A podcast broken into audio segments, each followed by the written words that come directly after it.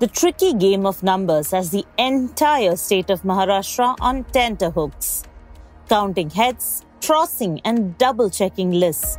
Every day, the public, the press, the Maha Vikas Aghadi are waiting Rebel Sena leader Eknath Shinde's tweets and videos. The anti defection law is what is driving the current Maharashtra government to a nail biting finish, quite literally. Hi, this is Harita Benjamin, and you're listening to News Brake on Manorama's clutter free explainer on the news of the week. And this episode is about Maharashtra and the anti defection law. So, what is the anti defection law? Simply put, the anti defection law provides for the disqualification of a member of the Legislative Assembly in two scenarios. One, if he or she voluntarily leaves the party. 2. If he or she votes or abstains from voting in the House, contrary to the whip issued by the party. The provision was added as paragraph 2, subsection 1 of the 10th schedule of the Constitution in 1985. Now, paragraph 2.2 of the schedule adds that an independent MP or MLA may be disqualified if they join any political party after being elected as an independent member to the House. However, conditions apply.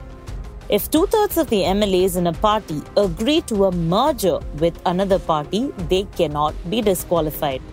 So, Eknath Shinde, the protagonist of this Maharashtra drama, claims to have the support of 39 Shiv Sena MLAs apart from other independents. This is two greater than the magic figure required to scrape away from the clause of anti defection law. That is, 37 is exactly two thirds of the 55 Shiv Sena MLAs in Maharashtra Assembly.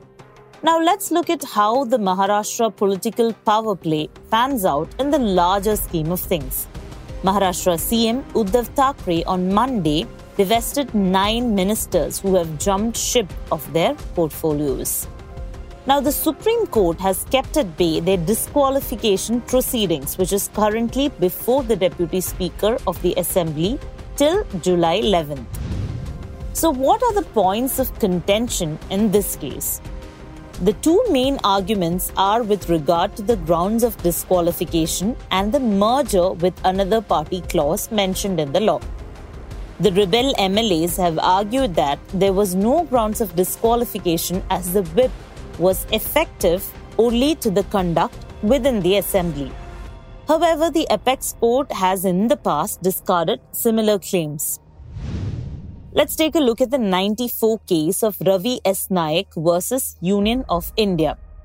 The Supreme Court said that even in the absence of a formal resignation from membership, an inference may be drawn about the conduct of a member that he has voluntarily given up his membership of the political party to which he belongs. In 2007, in Rajendra Singh Rana versus Swami Prasad Maurya and others case, the Supreme Court held that the act of giving a letter requesting the governor to call on the leader of the other side to form a government would also amount to an act of voluntarily giving up the membership. The case was related to the 13 BSP MLAs who supported Mulayam Singh's claim to form a government in UP back in 2003. Meanwhile, some experts argue that the two thirds clause in the defection law is applicable only if they merge with another party. It remains to be seen how the court will interpret this part of the clause. So, how do the numbers play out in the Maharashtra Assembly? This is the party wise split of MLAs in the Maharashtra Assembly. The BJP has 106 seats in the Assembly. Shiv Sena has 55, NCP 53, and Congress 44. 13 MLAs are independents and 16 belong to other parties.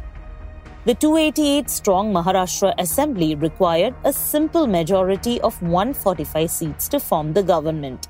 Irked by NDA's efforts to shun Shiv Sena's right to the chief ministerial seat for at least half the term, Uddhav Thackeray and his team decided to walk away from the alliance.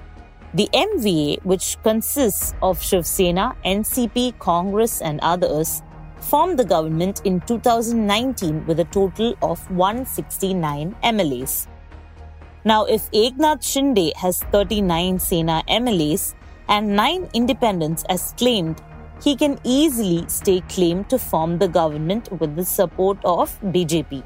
They'd have 154 seats.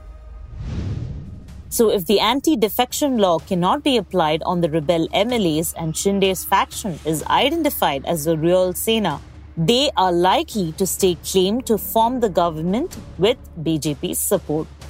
So, that brings us to the key issues in the anti defection law. The Karnataka Assembly is an example of how ineffective the anti defection law can be. In 2019, similar to Maharashtra, Karnataka underwent a similar political crisis. The Karnataka Speaker disqualified 17 defecting MLAs invoking the provisions of anti defection law. The Speaker also chose not to accept the resignations submitted by the rebel JDU MLAs. The court upheld the validity of this disqualification. But the disqualified MLAs contested the elections later, and 11 out of 14 were re elected in a span of six months under the BJP ticket. So, we end this week's news break with two important questions. What is the point of an anti defection law if it cannot prevent horse trading and cannot warrant a stable government? What is the point of an anti defection law if it allows MLAs to switch sides and get elected again and again after disqualification? On that note, this is Harita signing off. Be sure to come back next week for more on News Brake.